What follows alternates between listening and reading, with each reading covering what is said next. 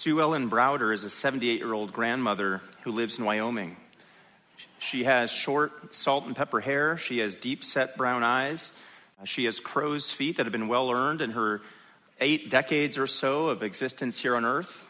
And though she is now happily retired, she lived quite the active life in her early years.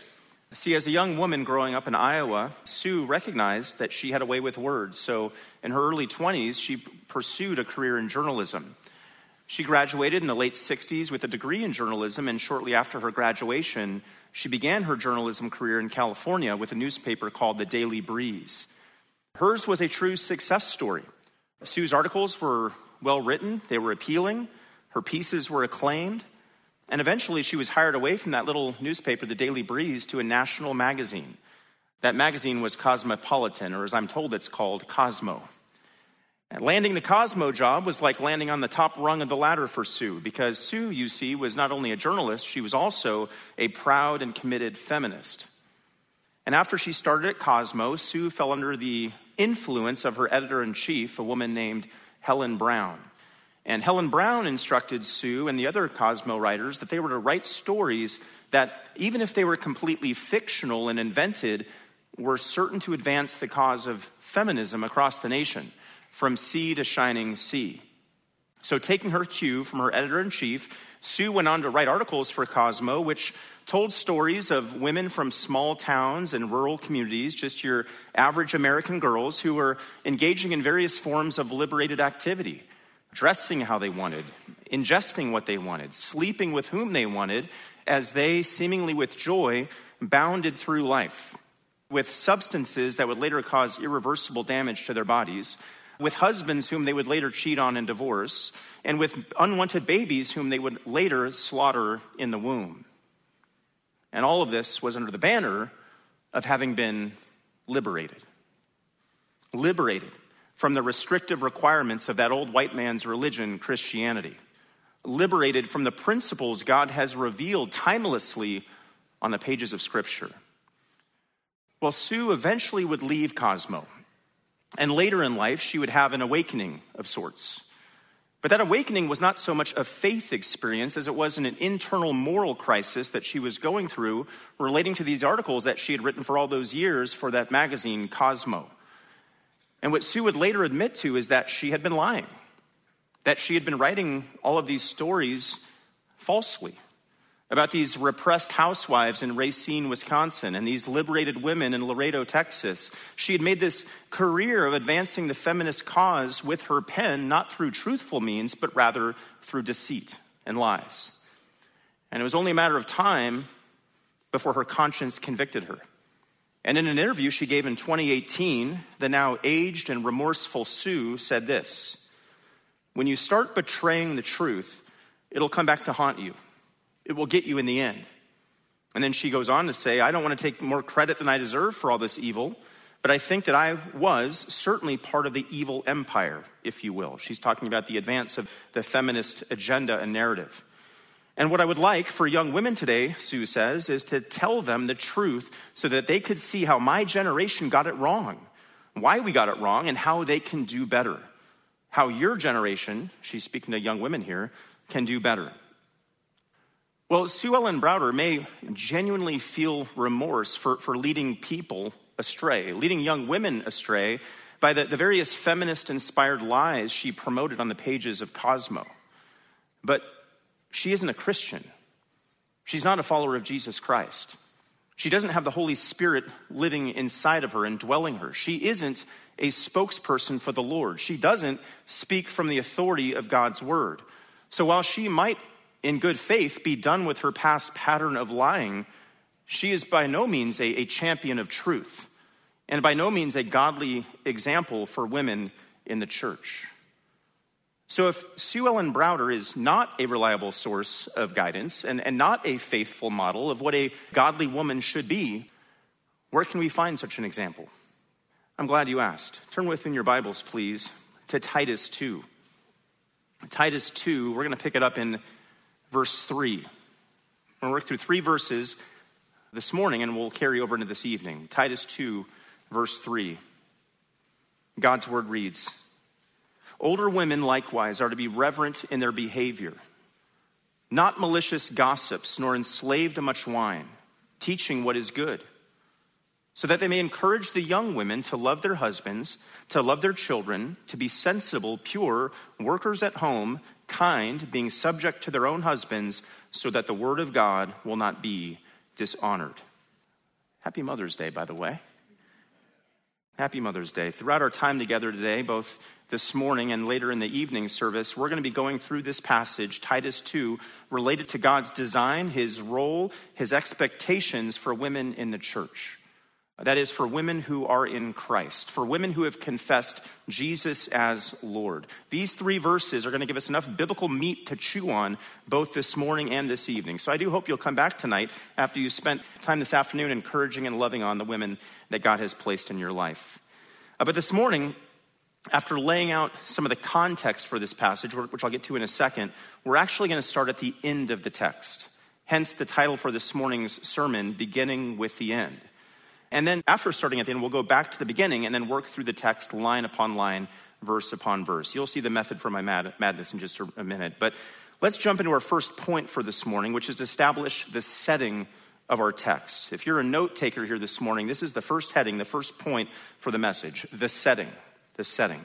Now, as we engage here with Paul's letter to Titus, I'm going to start by taking us back in time to a land far, far away, 2,000 or so years ago. We're going to go across the globe, across the ocean to this sun splashed island right in the heart of the Mediterranean, just north of Africa, just southeast of Greece, an island called Crete.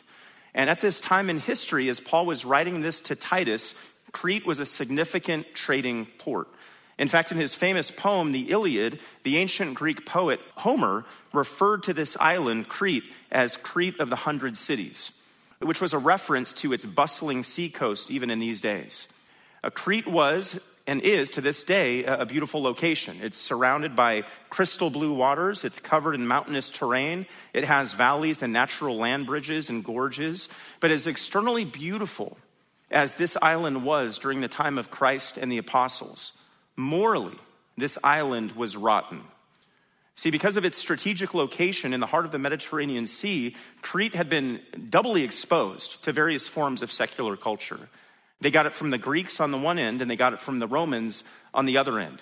And while the Greeks and the Romans during this time were known for turning out beautiful art and architecture and literature and poetry, morally speaking, these civilizations were absolutely putrid.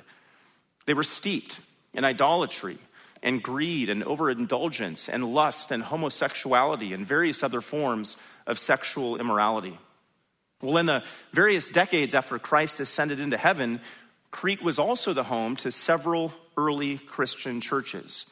And one of the Apostle Paul's pastoral proteges, Titus, had been sent to Crete to minister there. Titus, we know from other places in Scripture, accompanied Paul to the Jerusalem Council. We see that in Galatians 2 1 through 3. Titus had also previously ministered with Paul in Corinth. In fact, Titus's name is mentioned nine times in the book of Second Corinthians alone. So while Titus was younger in the faith and younger and experienced, he wasn't wholly inexperienced in ministry. And that was a good thing because there were many problems developing and surfacing and brewing in the churches there in Crete. In fact, turn with me back to Titus 1, just one chapter back. And let's look briefly at some of the problems and the, the problem people that were plaguing the early church in Crete.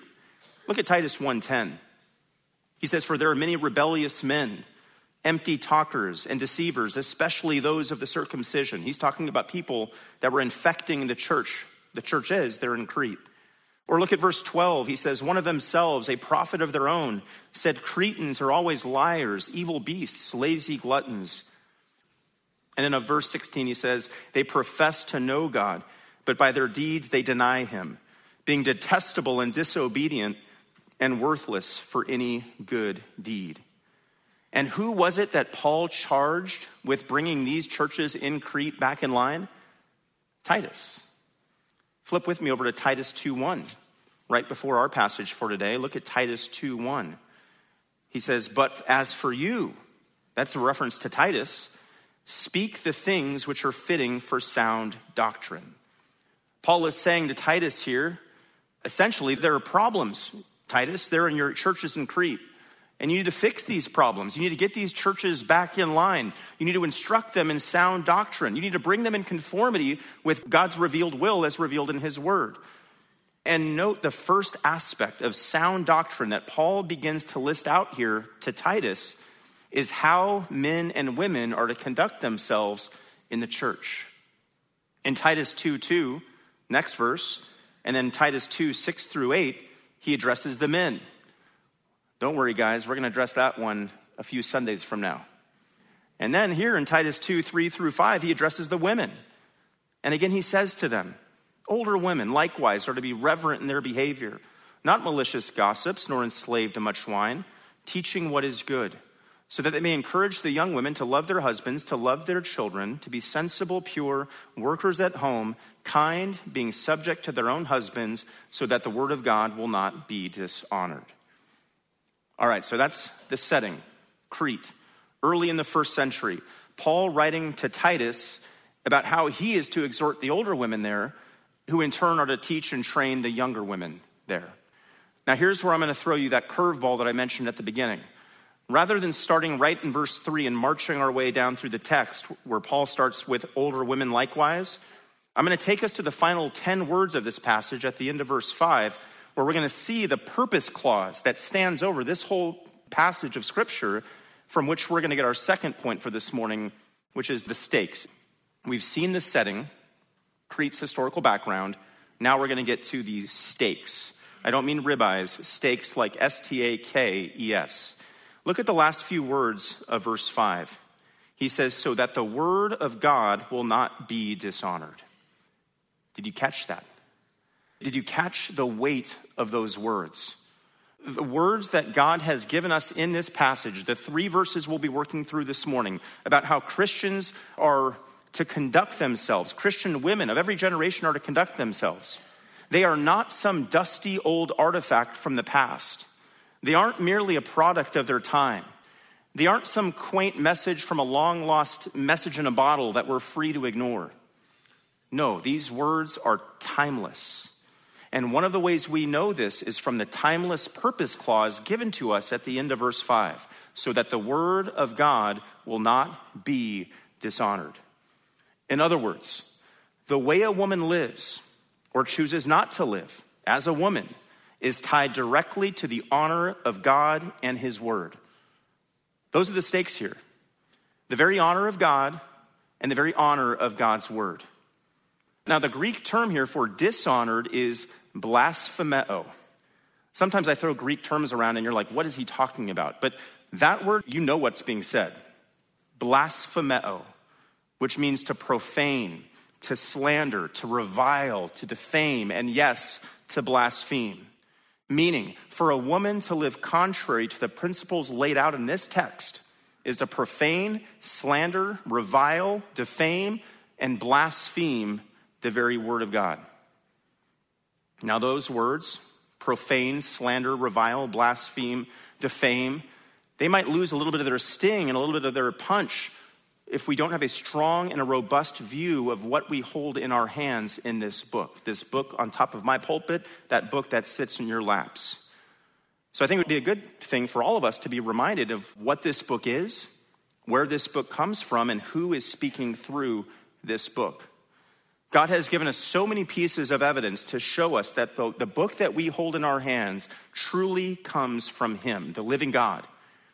First is what the Bible says what it says about itself, being the very word of God. 1 Thessalonians 2:13 says, "For this reason we constantly thank God that when you received the word of God which you heard from us, you accepted it not as the word of men, but for what it really is, the word of God."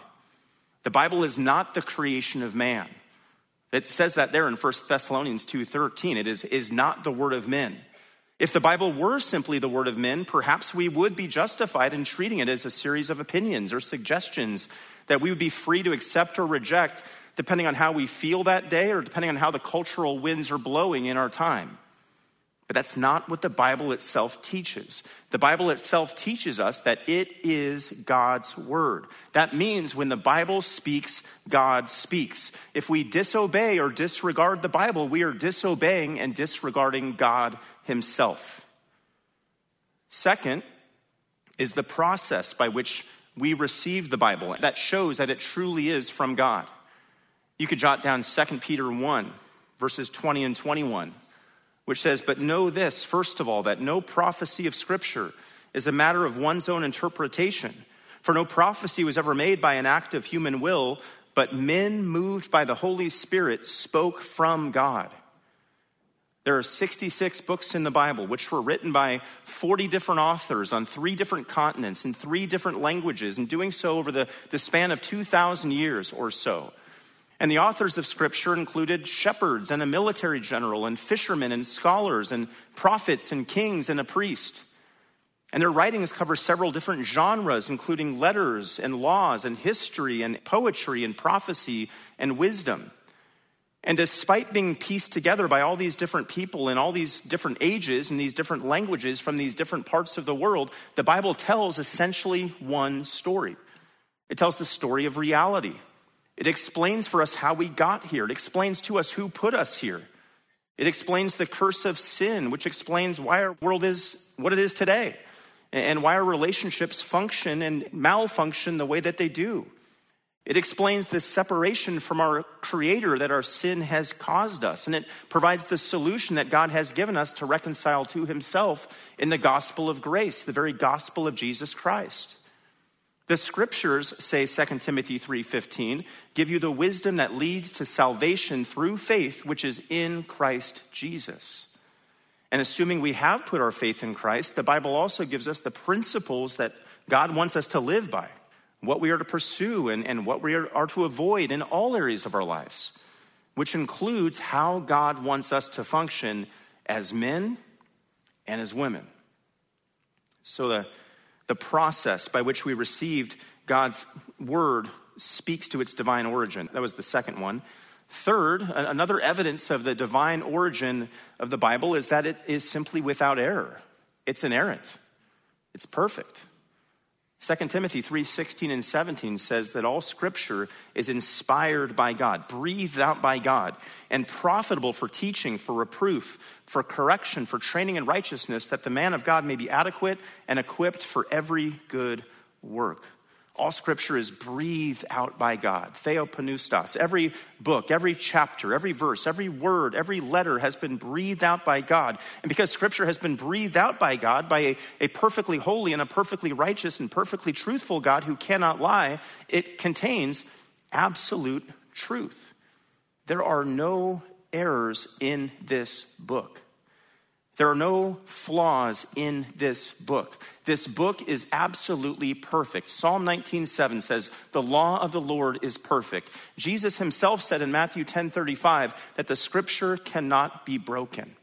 All these truths about scripture should lead us to this place of awe and of beholding the very book that we hold in our hands this morning, as we remember what Isaiah 66 2 says, which is that the one that God looks to is the one who is humble and who is contrite and who trembles at his word.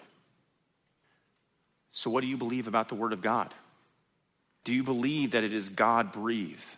Do you believe that it is inerrant and infallible? That do you believe that it's authoritative and sufficient? How you answer those questions, of course, will shape how you view what God's word says about his design for women. Taking it back to our passage, Titus 2, again, we have our purpose statement here. This is all building up to that purpose statement at the end of verse 5 so that the word of God will not be dishonored. When a woman lives contrary to God's clear design for women, as laid out here in Titus 2, she dishonors the word of God. And to dishonor the word of God is to dishonor its author. Those are the stakes the honor of God and his word. Keep that in mind as we make our way through the heart of this passage eventually, where God lays out his standards for what it means to be a godly woman. Keep that in mind that there's this direct correlation between how a woman chooses to live or, or not to live in keeping with the standards laid out here and her degree of honor and reverence for God and his word. All right, we've looked at the setting, we've looked at the stakes, the honor of God and His Word. Now we're going to look at the standards. That's our third point here this morning the standards, as in God's standards for his daughters, for Christian women, for those women who are committed to growing in the grace and knowledge of our Lord and Savior Jesus Christ. Now, note at the heart of this passage, I don't want us to miss this, is this model of woman to woman instruction, specifically older woman to younger woman instruction. We pick it up right away at the beginning of verse 3. Older women likewise, it says. We'll stop there. Likewise is a linking term. Specifically, it's Paul here linking what he's about to say to the older women to what he's already said back in verse 2 to the older men. Look at Titus 2 2. He says, Older men are to be temperate, dignified, sensible, sound in faith, in love, in perseverance. Again, we'll cover that in a few weeks. And now he's transitioning to the older women. And as we're about to see, he's going to lay out specific responsibilities for older women in particular. And that brings us to the question, and it's the one question that sometimes makes me want to duck behind the pulpit as I ask this question What makes an older woman? What makes a woman old? or older, as the text here says. Or what makes a woman younger?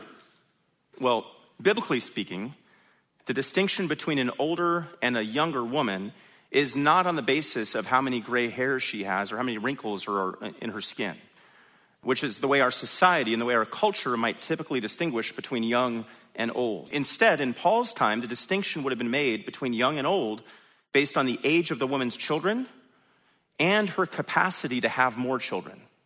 Meaning that if a woman is in, the, in, those years of her life where she is either raising children in her home or is someone who is still capable of bearing children, meaning she's premenopausal, she would be considered a younger woman.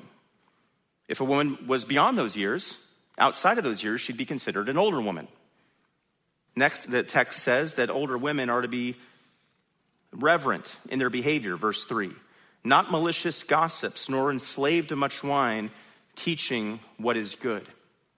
We see four traits laid out here, two of which are stated positively and two of which are stated negatively, and, and all of which the godly older woman is called to model to the younger women that God has placed in her life. We're going to work through these one by one. Uh, first, we see that the godly older woman is to be reverent. She's to be reverent in her behavior. Now, that phrase links together two Greek words that are unique. In fact, they're found nowhere else in the New Testament but here. In some of the extra biblical Greek writings of the day, we do see this word, and it's used to refer to a priestess or someone who is temple proper. But in the context of scripture and Christian living, it brings in more the idea of having a, a holy character. Older women in the church are called to have a dignified demeanor, to act in a dignified way. And to be dignified is an internal state of mind. It, it, refers to how a woman carries herself, how she views herself, never losing sight of the fact that her citizenship is not of this world and that her, her chief identity is not even in being a woman, but is being in Christ. That internal state of mind, in turn, will bring about this outward deportment that will lead to this external way of living, which matches up with her internal, godly, holy character. That means that the godly older woman demonstrates externally dignity in her manner, in her conversation, in her habits, in her dress. This outwardly expressed dignity is what John Calvin once called a holy decency. And it stems from a radically transformed heart that does not focus externally on her deepening wrinkles or her streaks of gray, but instead is focusing inwardly on her own pursuit of holiness and growth in the Lord. It calls to mind 1 Timothy 2 9 and 10. The godly older woman strives for this standard. These women adorn themselves with proper clothing, modestly and discreetly, not with braided hair and gold and pearls or costly garments, but rather by means of good works, as is proper for women making a claim to godliness. Such a woman, the godly older woman, also remembers the words of 1 Peter 3 3 and 4. Your adornment, he says, must not be merely external braiding the hair and wearing gold jewelry or putting on dresses, but let it be the hidden person of the heart with the imperishable quality of a gentle and quiet spirit, which is precious in the sight of God. See, nothing will grace a local body of believers than a church full of women like that. Godly, older women, mature women who know and embrace God's call on their life to conduct themselves in this reverent and dignified way. And truth be told, nothing is worse than the opposite. To have a church whose older women are more focused on what's on the outside and dressing up the outside, when deep down in their hearts, their hearts are leading them in direction of being disordered and, and scandalous and out of control.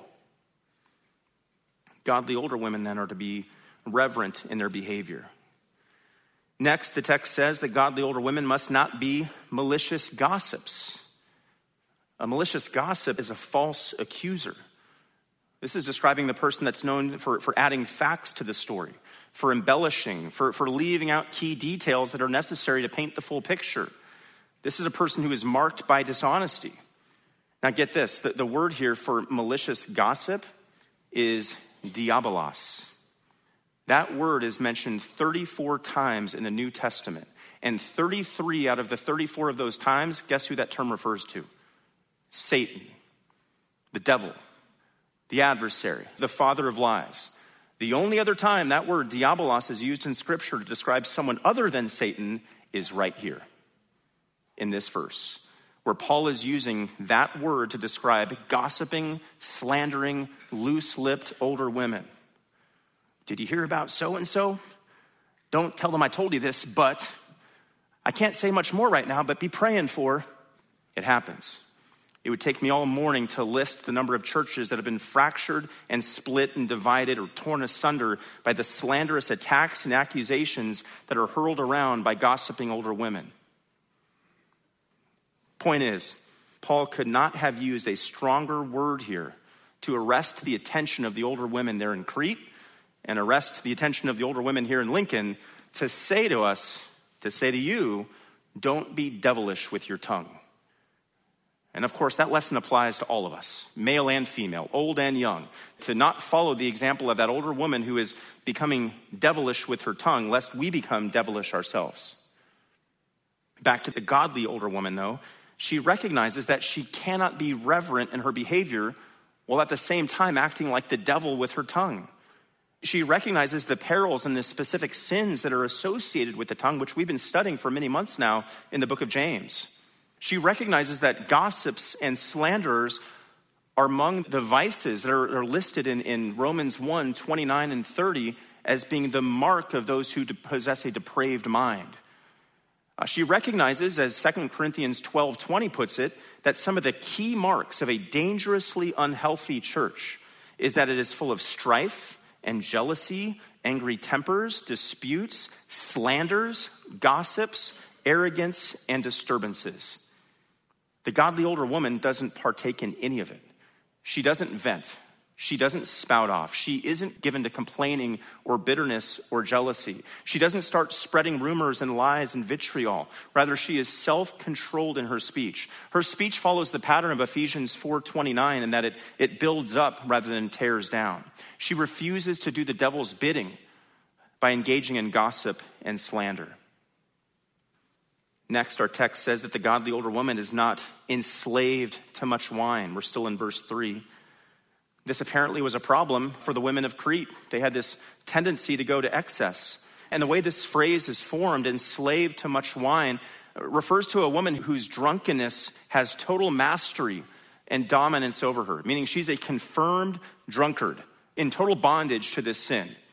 It's a strong term, and in using the term, Paul is saying it's a terrible thing when an older woman, this woman who's to be this paragon, this example of faithfulness, is a confirmed drunkard. Now, does this mean that a godly older woman can never have a glass of wine? The text doesn't say it. I can't say it. The most I can do is point to several passages in Scripture which associate the potential for sin and irreverence associated with alcohol consumption. You know, we know from Proverbs 20, verse 1, that wine is a mocker. We know from Proverbs 23, 32, that alcohol bites like a serpent and stings like a viper.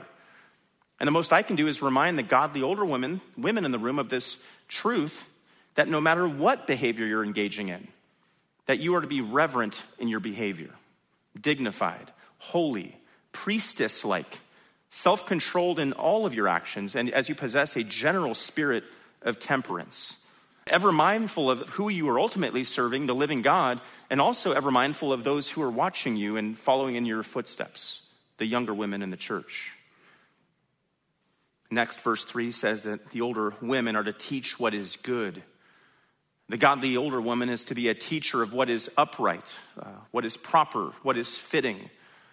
Through a life dedicated to the study of Scripture, the godly older woman knows the importance of teaching the younger women that which is good and noble and lofty and excellent.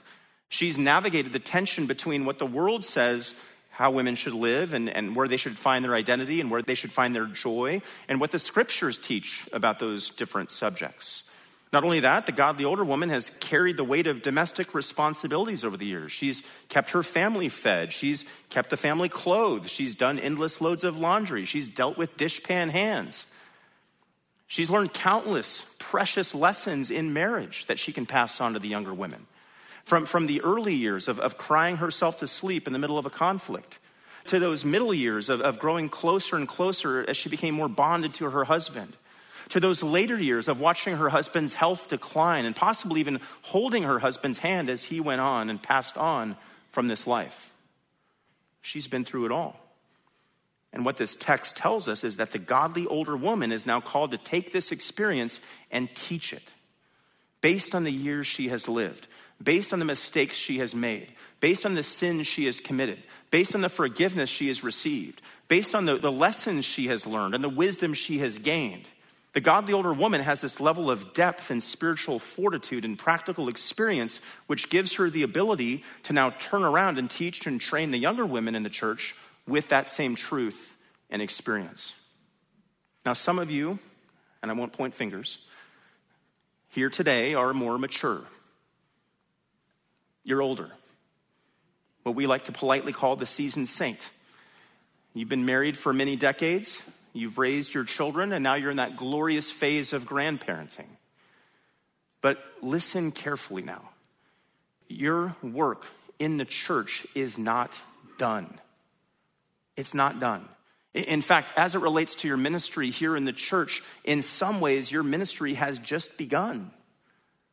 Our passage for today is not vague. Through the pen of the Apostle Paul, God Himself is telling the older women that you need to be intentional about taking steps to pass on the experience that you've gained and the truth you've learned to younger women in this body. It's time to take that legacy of spiritual development and growth and godliness that you've accumulated over the years and pass it on. Don't be a, a dam of biblical knowledge so that the knowledge and the wisdom that you've accumulated ends up getting buried in the grave with you one day. Instead, pass it on, leak it out, share it, invest with the younger women in this church.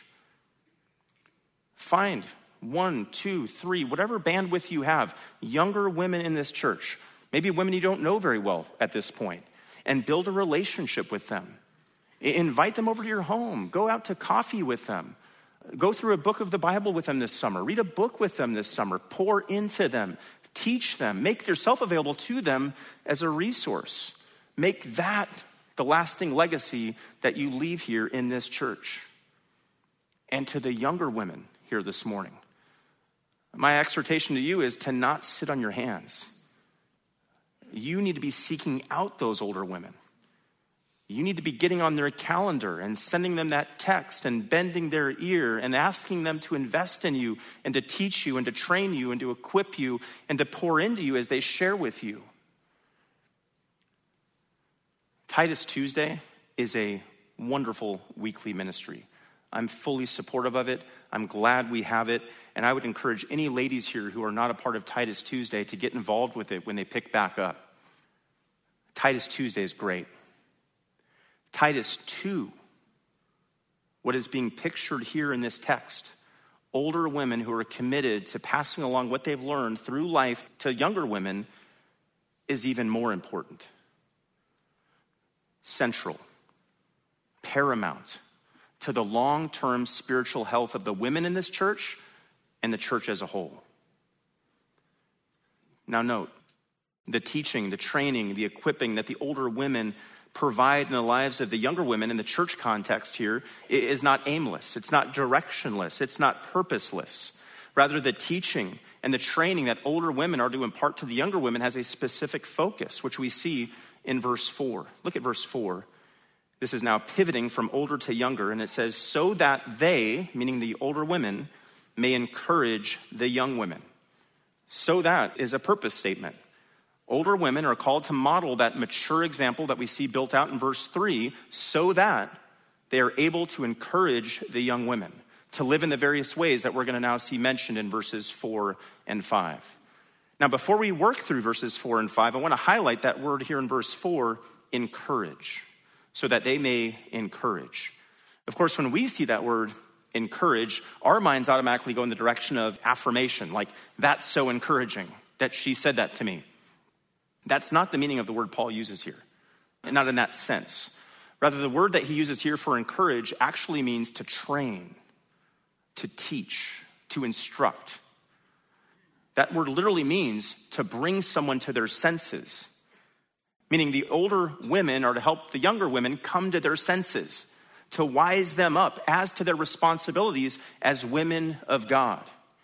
And in this context, especially as wives and mothers, or, or future or potential wives and mothers.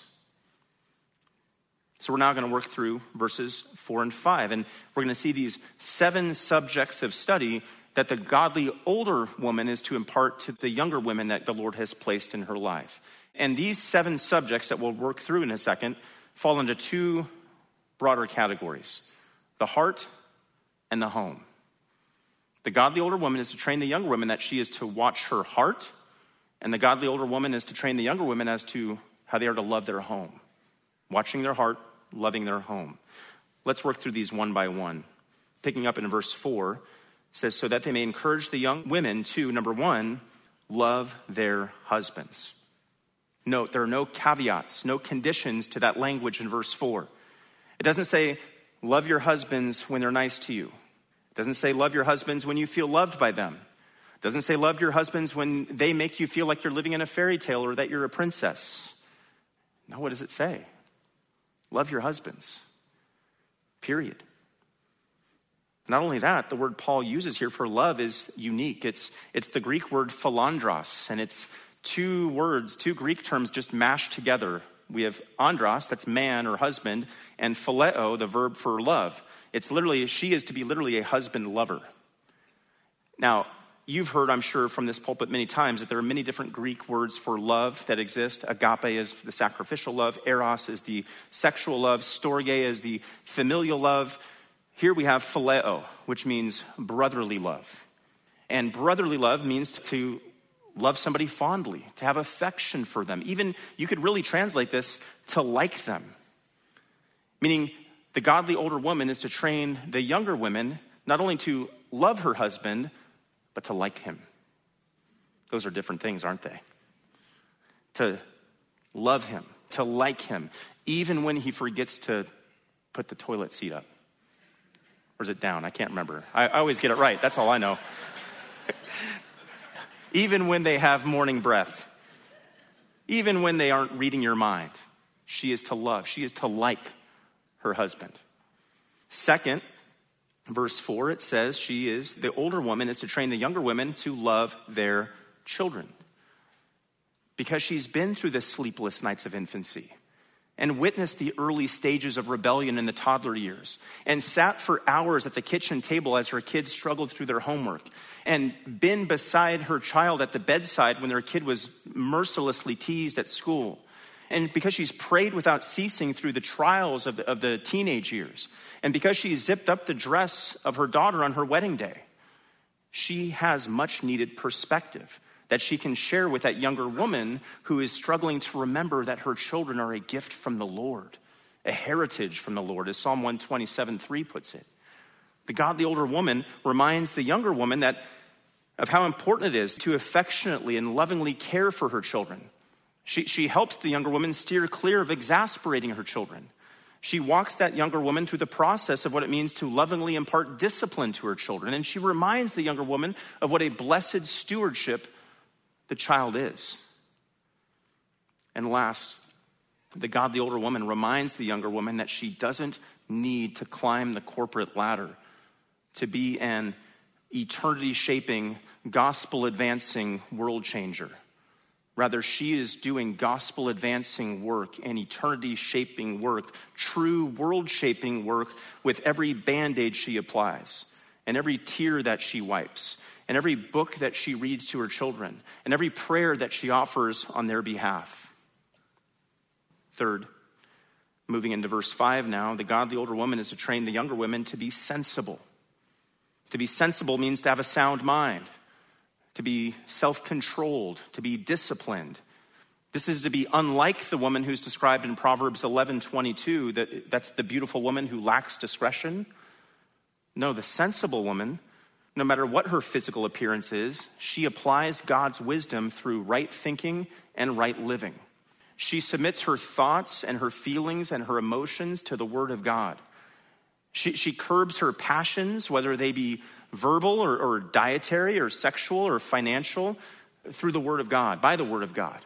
She's not a slave to her own desires. She doesn't allow her emotions that occasionally overtake her to rule over her or to otherwise justify sinful conduct and behavior.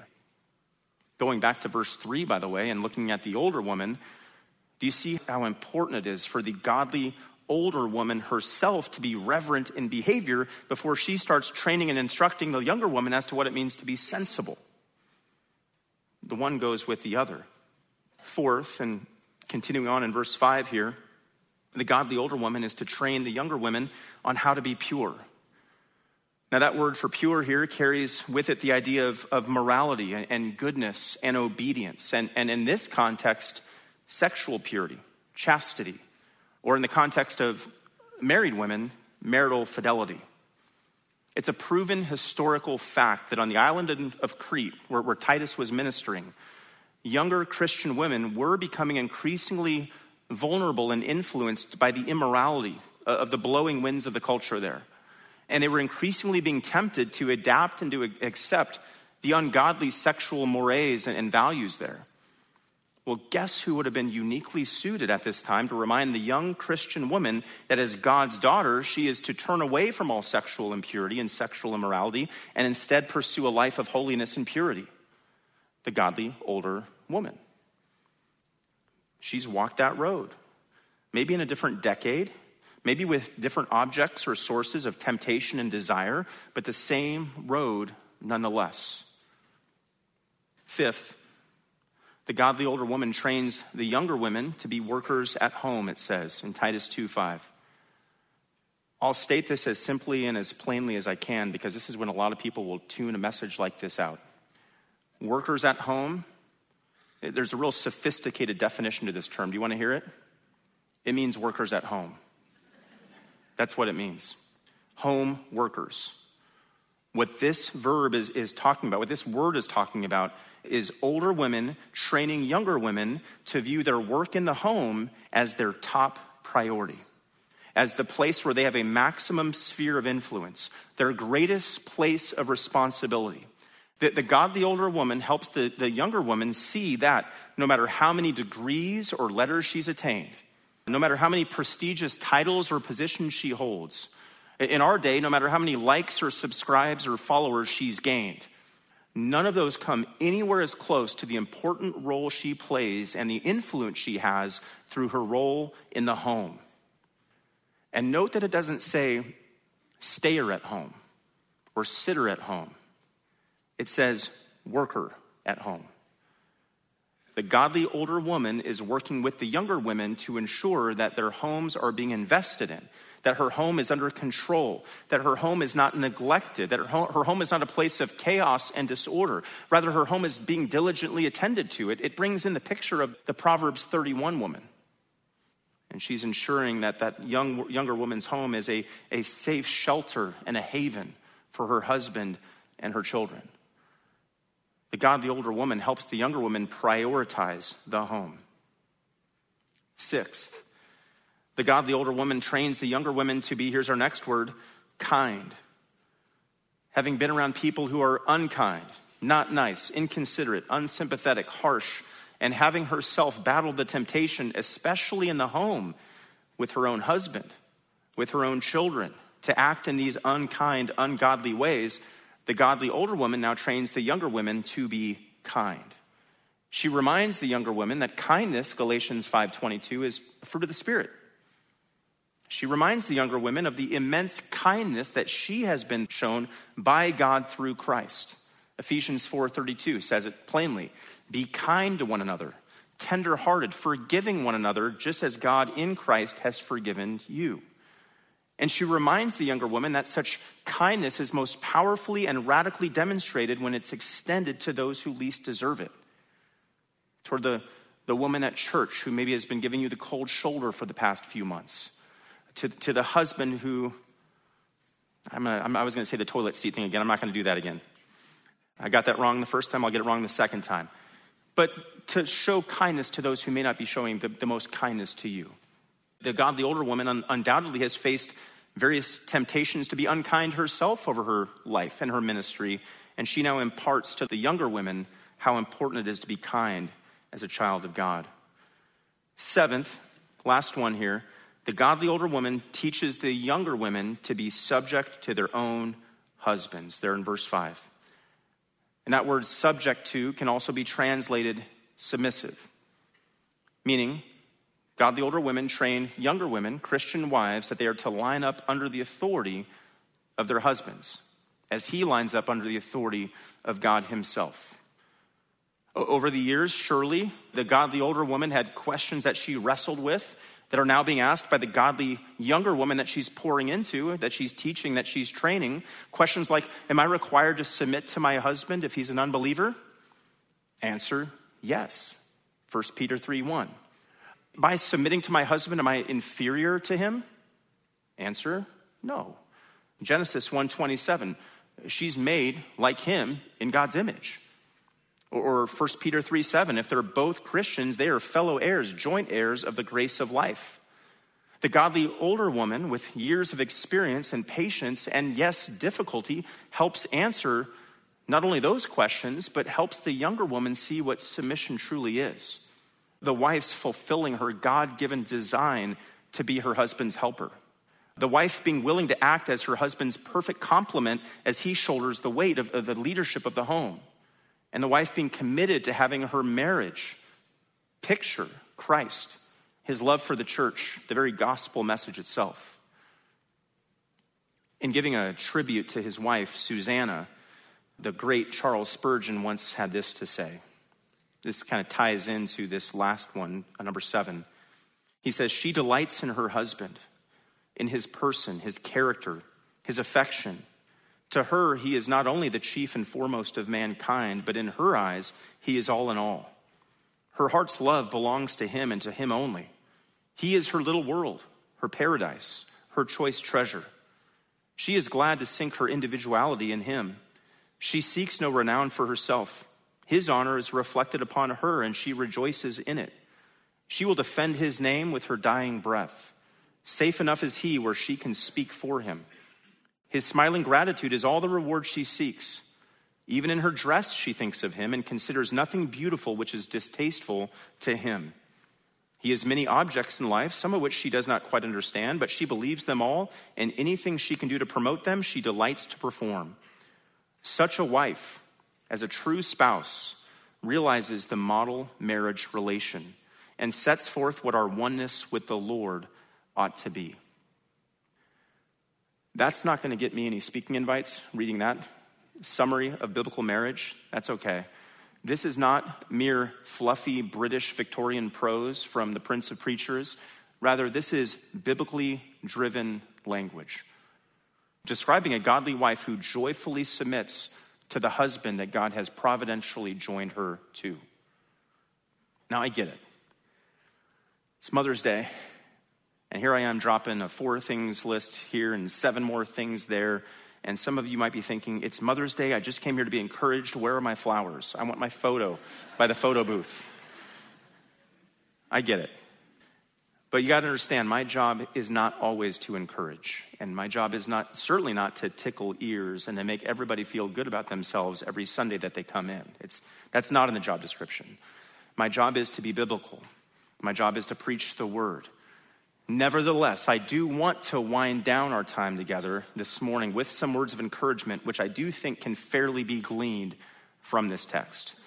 And this is going to lead us to our fourth point. If you are still taking notes and still awake, we have the setting, the stakes, the standards, and last we have the satisfaction, as in the satisfaction of living in a godly manner, in the manner God has designed you to live. The satisfaction. I'm going to make a few sub points here. First, I just want to remind you that God is not some angry taskmaster who has given us a list of virtues, like, like we see here in Titus 2 3 through 5, that he wants to nail us on when we don't get them right. Rather, he has given us this list of virtues and traits as a loving father who wants the godly women, the, the godly women here, to, to seek him and know what it means with clarity, what it means to please him.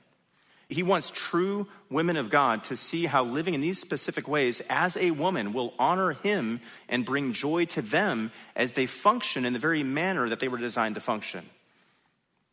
Second, if you are a Christian here this morning, that means the Holy Spirit lives in you and Christ is being progressively formed within you. And what that means for any Christian woman here is that you actually can do all the things that are being laid out here in the Word. You have the ability to do it. The same Spirit who lives in you and is sanctifying you and is growing you in Christ is the same Spirit who breathed out these very words.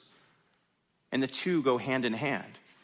You can do these things in the strength of the Spirit. 2 Peter uh, 1 3 says, His divine power has granted to us everything pertaining to life and godliness through the true knowledge of Him who has called us by His own glory and excellence. God's commands are clear, and He has given you, ladies, the ability to obey them. The question is do you want to, and will you? Third, that purpose statement that we see here at the end of verse 5, so that the word of God will not be dishonored, can be flipped around to read positively. Meaning, it can be phrased, we can think of it as if you live according to these standards, the Word of God will be honored and God Himself will be honored. So, to the Christian women here this morning, think of what you've heard this morning as an opportunity to honor the Lord, to live differently than the way the world is calling you to live, to live counterculturally in this sinking ship of society, and to avoid the traps that are being set by Satan in our culture. Well, one woman who got it got these standards, got these, got what's being said here by Paul in Titus 2 3 through 5, was an, a woman named Sarah Pierpont. Uh, Sarah Pierpont was born in 1710 in New Haven, Connecticut. And she had an early conversion experience. She came to Christ at the early age of six. And when she was just 13, she met a 20 year old student at Yale Divinity College named Jonathan. And the two immediately hit it off, Sarah and Jonathan, especially as they talked about matters related to the Christian faith. And four years later, when she was just 17 and he was about 24, Sarah Pierpont married this young man and became Sarah Edwards. The young man, Jonathan, was Jonathan Edwards, a man who would be used mightily in the Great Awakening of the 1730s and the 1740s. Well, as Jonathan and Sarah moved into marriage, Sarah proved herself over and over to be that godly young woman who was both watching her heart and, and loving her home. On the heart side of things, she was a woman with a clear and pure devotion to Christ. She was a woman of the word and a, and a woman of prayer, a woman who enjoyed singing rich theological hymns, and a woman who was committed to building up other godly women in the faith. In the words of Edwards, Jonathan Edwards himself, of his wife, she has an extraordinary sense of the awful majesty, greatness, and holiness of God. She has a deep mourning over sin as committed against so holy and good a God. And he also said she has an overwhelming sense of the glory of the work of redemption that is found in Christ. In other words, Sarah never lost sight of the truths of the gospel and the God behind that gospel through which she had been saved. But that devotion didn't just get all stored up in the heart, it, it, leaked out into her home. She truly didn't not only watched her heart, she loved her home. And her devotion to the home is evident from all the things she did in the home. Here's a list of what Sarah Edwards would do on a regular basis to tend to her home.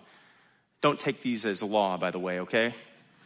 Breaking ice to haul water, bringing in firewood and tending the fire, cooking and packing lunches for visiting travelers, making the family's clothing by shearing sheep, weaving and sewing, growing and preserving produce, making brooms, doing laundry, tending babies, nursing illnesses, making candles, feeding poultry, overseeing butchering, teaching her sons whatever they didn't learn at school, and teaching her daughters about homemaking creativity. She watched her heart, she loved her home. Her godliness didn't just grow in a vacuum or develop in a vacuum, it, grew in the laboratory of her home. And the ways in which the Lord rewarded the labors of Sarah Edwards, this godly young woman, are almost unfathomable. In 1900, a historian named A.E. Winship traced the lineage of Jonathan and Sarah Edwards and the 11 children that they raised in their home. And he discovered the following. So, this is about 170 years after the Great Awakening. By 1900, the descendants of Jonathan Edwards and Sarah Edwards included 13 college presidents, 65 professors, 100 lawyers, a dean of a law school, 30 judges, 66 physicians, and a dean of a medical school, three senators, US senators, three mayors of large cities, three governors of states, a vice president of the United States. And then Winship, the, historian, then goes on to say many more of the Edwardses entered the ministry in platoons and sent 100 missionaries overseas, as well as stocking many mission boards with lay trustees. And then he goes on and says, much of the capacity and talent, intelligence, and character of the more than 1,400 of the Edwards' family is due to Mrs. Edwards. What a legacy left by Sarah Edwards. A godly young woman who is intent on watching her heart and loving her home. Hopefully, this message has given you a clear picture of God's portrait for the godly woman. Hopefully, it's encouraged the women here to strive to live in a manner more and more like this. Now, are we all promised that lineage that Sarah and Jonathan Edwards had? Surely not. But are you promised if you live faithfully for God? In the way that He's designed and laid it out in His Word, that you will receive eternal rewards that will go on and on and on. Yes, indeed. Let's pray. God, thank you so much for this time together. Thank you for the truth of your word, the perfection of your word, and the timelessness of your word. Thank you for the section of Titus 2 3 through 5, which, as we saw this morning, is not reserved to a specific time in history. It's not reserved for 2,000 years ago, but these are eternal truths that the women in our midst today can take, can, can sink deeply into their hearts, can aspire to live out, and in doing so, know that they are honoring you, the living God, as you've revealed yourself in your word. And for us men, I do pray that we would be faithful to encourage those godly female examples in our lives, whether mothers or, or sisters or daughters, aunts, grandmothers, whatever the relation, wives, I do pray that we would be faithful men to encourage those who are striving to live in accordance with your word and striving to follow the godly example that we see here. Help us to be faithful in coming aside these women, the godly women that you have placed in our midst, so that they can be encouraged and spurred on to run the race in this part of their lives. But again, we thank you for the privilege that we have had today to, to gather around the word, to hear from you through your word, and ask that we would be found faithful the rest of this day. It's in Jesus' name we pray. Amen.